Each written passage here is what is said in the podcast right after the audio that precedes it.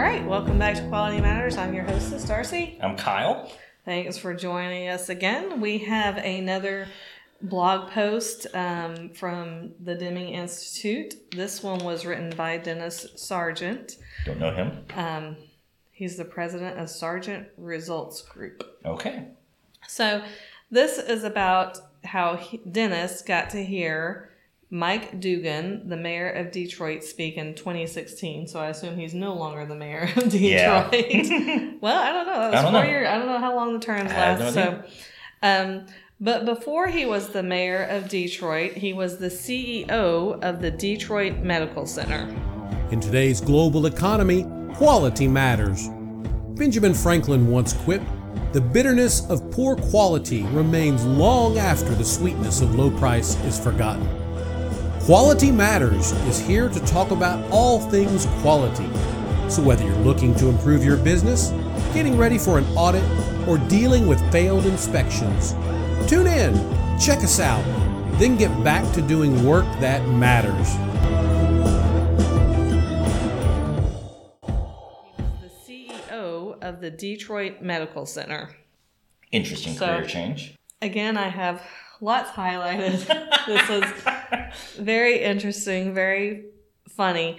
We talk a lot about top down leadership, hmm and then I've heard people speak about bottom up culture. Yes. Um, and at first, I don't even think I've shared this with Kyle. You know, the two didn't make sense to me, but Mhm. now we've done hmm you know enough studies that I understand leadership has to be from top down. Leaders have to really be buying into what's happening Yep. um, and not doing it just to get a certification or whatever. But you want to include everyone from the bottom up. Yep. Everyone has a critical role to play. I got how it works now. I mean, it really is like uh, something as simple as a welder and a helper. If the helper brings the uh, welder the wrong stick, the whole world's bad. Doesn't matter how good he is. hmm Yeah, everyone has to understand the, the how critical it is. Their job. And you put that in the wrong application, that part's going to melt down and cause millions of dollars of damage and kill people. All right, so let's go back to my lighthearted episode. so, Mike Duggan, he's the CEO. Um, he had been tasked with trying to solve a multi million dollar loss the year before. That's a fun place So, to start. So, we've spent a number of time discussing how profit is a side positive impact of Mhm. quality. Obviously, this is a negative thing. Um, so he started dialoguing with the nursing staff. That's who he went to first. And he said, you know, what can we do? We've had a big loss. Mhm. What do you think we can do? And they said, well, patient, patient discharge. Sometimes it takes three hours to get an ambulatory patient Mhm. out of here. Ambulatory means healthy, up, walking, mobile, can walk out on their own two feet. okay, that's good because I wasn't sure what that word meant. I'm pretty sure that's what it means. Sounds good. we'll, we'll say that's what it means. um, but they had to be wheeled out in a Yeah. wheelchair, even I- though they're ambulatory. well, I've had people do that to me after surgery. It's like they insist on, I'm like, I can freaking walk. Let me walk out of I, here. yeah, like I just walked to get up and use the bathroom. I just I walked know. to go change my clothes. I just I walked know. to go get my baby out of the little incubator. Like, Oh, yeah. but yeah. I can't walk Oh, out of I here. forgot about that. yeah, Yeah. they wheeled me out every time I had a baby. Yeah. Um, so the nurses said it takes sometimes up to three hours to get a wheelchair to get the patients out of here. Mhm. And Mike, the CEO, says, "Well, then who is it?" And they said, "Well, it's the transporters." The nurse says the transporters. So we go talk So, to the transport people. Goes talk to the transport people. They said, "We got bigger fish to fry. Mhm. We're moving people from ER to surgery and surgery to Mhm. recovery and then to their rooms, and we're dealing with sick people first. Don't you want us to help the sick people first? Okay. And so Makes Mike sense. So Mike says, Well, where can I help? Then, you know, you got all this to do, where can I help? And they said, Well, it's the lack of operable wheelchairs. Okay, so the transport people are slowed down because they don't have enough working wheelchairs, Mhm. and then that slows down the whole process getting people out the front door. Right. So Okay. they said a lot of them are always in for repairs. And he says, Well, who's responsible for that? And the transporters say it's the wheelchair repair, repair wheelchair repair shop. Say So that five go- times fast. Will no.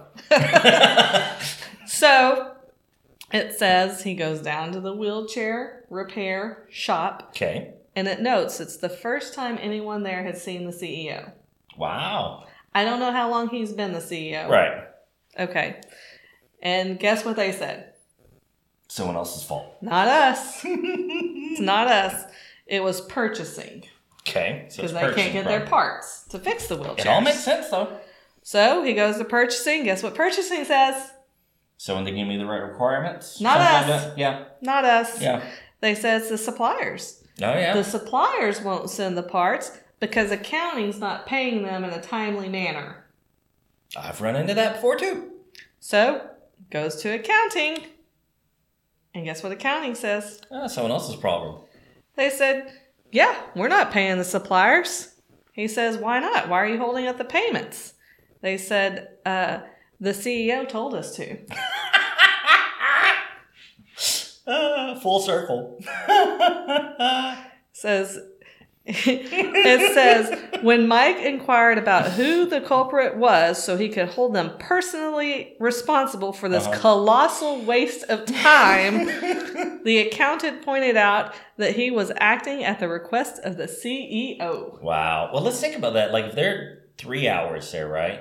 So think about the nurses that are responsible for this person during that time. I mean, you've got hundreds of dollars of waste per incident. Plus, that's a bed that can't be filled. I was about and each to bed's say, a profit and center. somebody's waiting in recovery on Yeah. a bed. You know, I, I think mean- about every time I've had a baby, and yeah. you know, of course, the last one it was delivery and recovery was all Right. in the same room, but. Um, Mhm. You know, just waiting on your room when you're done Yeah. with surgery or whatever the I mean, case so you're be. dealing with cost plus a missed opportunity for profit because that bed's still full and like, and I had to, I Oh always think about it from my point of view, the patient or customer, like I'm getting charged more for being there for three more hours. this is true. So then he realized, wow, the buck stops with me. Wow. Like I'm the leader. What am I gonna do about this? That's fun. Um, so he gave. This is actually a two-part blog. We're gonna wrap it up into one. Um, he gave better leadership direction to accounting.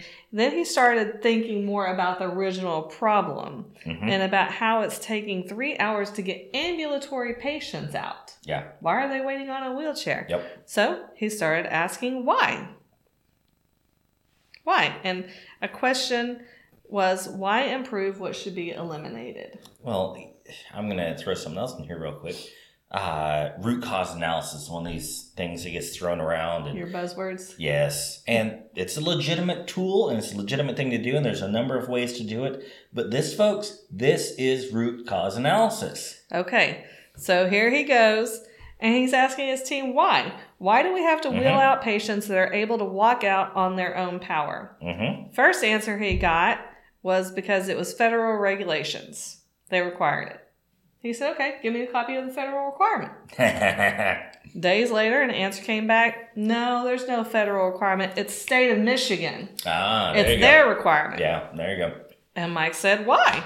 And he asked to see the chapter and verse. Ah. So find it for me. Uh huh. Again, answer came back no state requirement either. Mm-hmm. Well, it was a requirement of the DMC, the Hot- Detroit Mhm. Medical Center's Right. insurance carrier. Okay. Insurance required. Gotcha. Which kind of makes sense. It does. Um, so Mike says, why? Give me the coverage that shares Yeah, says show that. me. Guess what? Not there. No requirement. So Mike asked why. And now the answer was why not stop doing this and see what the outcome is? Mm-hmm. so they put out a new practice that ambulatory patients could walk under their own power without wheelchairs.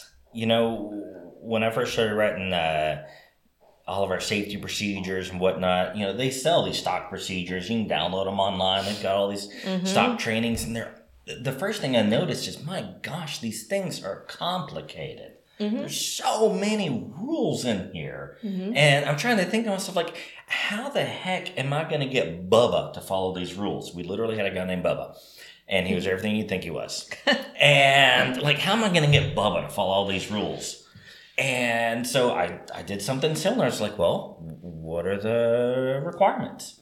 So we had two sets of requirements. You got, you know, uh, Texas has a, has a few regulations, and you got uh, OSHA, and so, and I still have the binder keep it in my office, and so I printed out the federal regulations for forklifts, anything that could possibly attach to a forklift, any requirements around the forklift, printed them all. I went through, did like you did on your little blog post here, and I highlighted everything that might matter.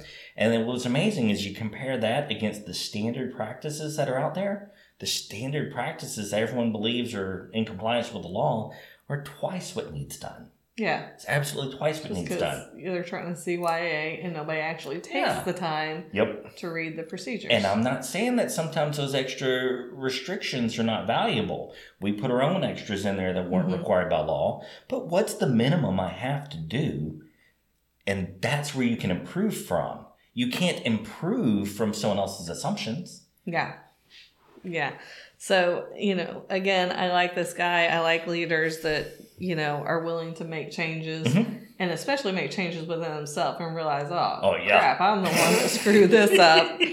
Um, so he has, you know, put into this new practice that they can walk out. If they can walk out, they can walk out. Mhm. Um, so it says when he got back to his office later, he heard a disturbance from the hall and joyfully discovered the nurses were cheering.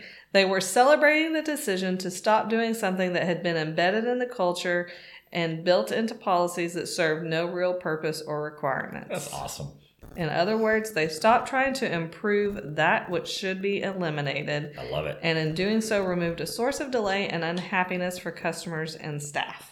Same thing. So- yeah, I, I, I love how our episodes are starting to connect. yeah, Um, the previous one, you know, with Toyota Mm-hmm. and the rubber mallet. And in this one, he quotes Stephen Covey. And we Okay. actually use this quote The way we see the problem is the problem. yep, So, yep, yep, yep. you know, if we see a problem that can be solved, hmm great, then let's solve it. If we see the problem, it's just a problem. Yeah, You know, I know you, Kyle talks to our kids about this a lot. You Mhm. know, if they say, I can't do it, or I just, you know, or I'll try to, yeah, then that sets You're yourself fail. up for failure. You're it gives fail. yourself permission. It's that tolerance yeah. that Uh-huh. we talked about. Yep. You know, Yep. you're giving yourself a tolerance to fail. You're giving Yeah. yourself permission to fail.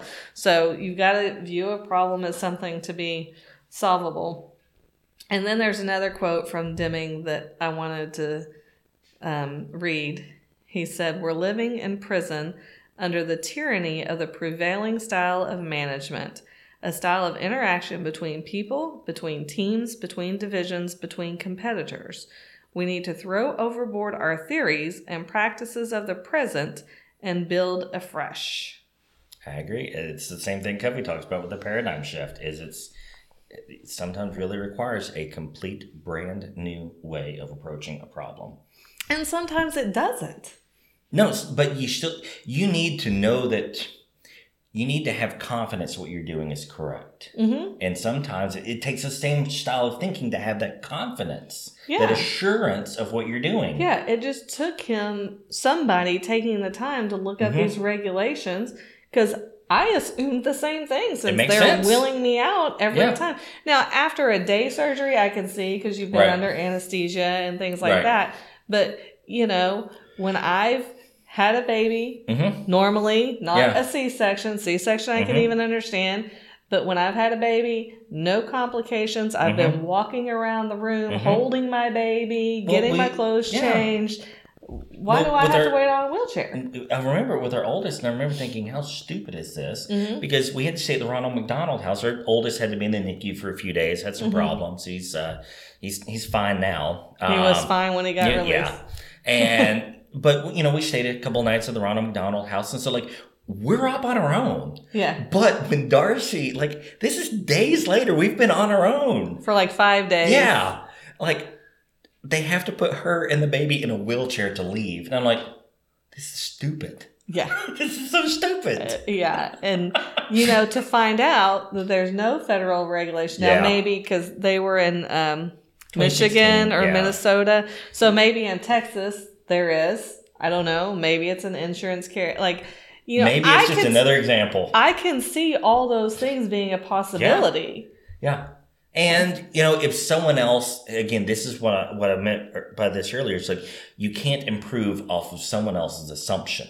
Mhm. Because if I, as somewhat of an expert in this area, told you, well, I, I think insurance requires this, the next person you tell is going to be, hey, Kyle said insurance said it requires it. Mm-hmm. That my doubt and my hesitation is going to get lost Right. immediately. It's like the game of telephone. It when you try to tell It us- is. Yeah. So you can't build off someone else's assumptions, Mm-hmm. and that's why it's quality assurance. You have to be assured, Assured. of the quality that you're providing. Mm-hmm. I And you have to be willing to make the changes and not carry the chip on your shoulder. it's tough. It's tough, and it's scary because Mm-hmm. even when you, I mean, again, I've done this with uh, different safety safety things. We had a um, abrasive uh, blast houses, and you know, we realized that some of what we were doing was overkill. And so rolling back those restrictions and rolling back those requirements that I had on my people for two years, it was nerve wracking. It was scary, even though I knew we were overdoing some things. Hmm. Rolling those restrictions back did not make me feel good. Yeah. I mean, it Makes you feel like, what if I missed something? Yes. What if I missed it somewhere? Yes, and I, I think that just happens happens too often, and it mm-hmm. seems like we wind up hitting the poles. Right? Either we're doing too much for no good reason, or we're not doing Doing enough. Mm-hmm. And it just it's I hate I hate living those extremes. Yeah. So that was I, I really liked that and that the CEO. Oh, yeah. you know, Yeah. it kind of like it's the perfect example of Yep. top down leadership. Yeah, it is. It is so, all right. Thanks for listening, everybody. cool. So when you listen to our podcast, however you listen to them, make sure you click subscribe so you'll be alerted when there's a new one out. If you need more information, you can go to qmcast.com and find lots of information about us there.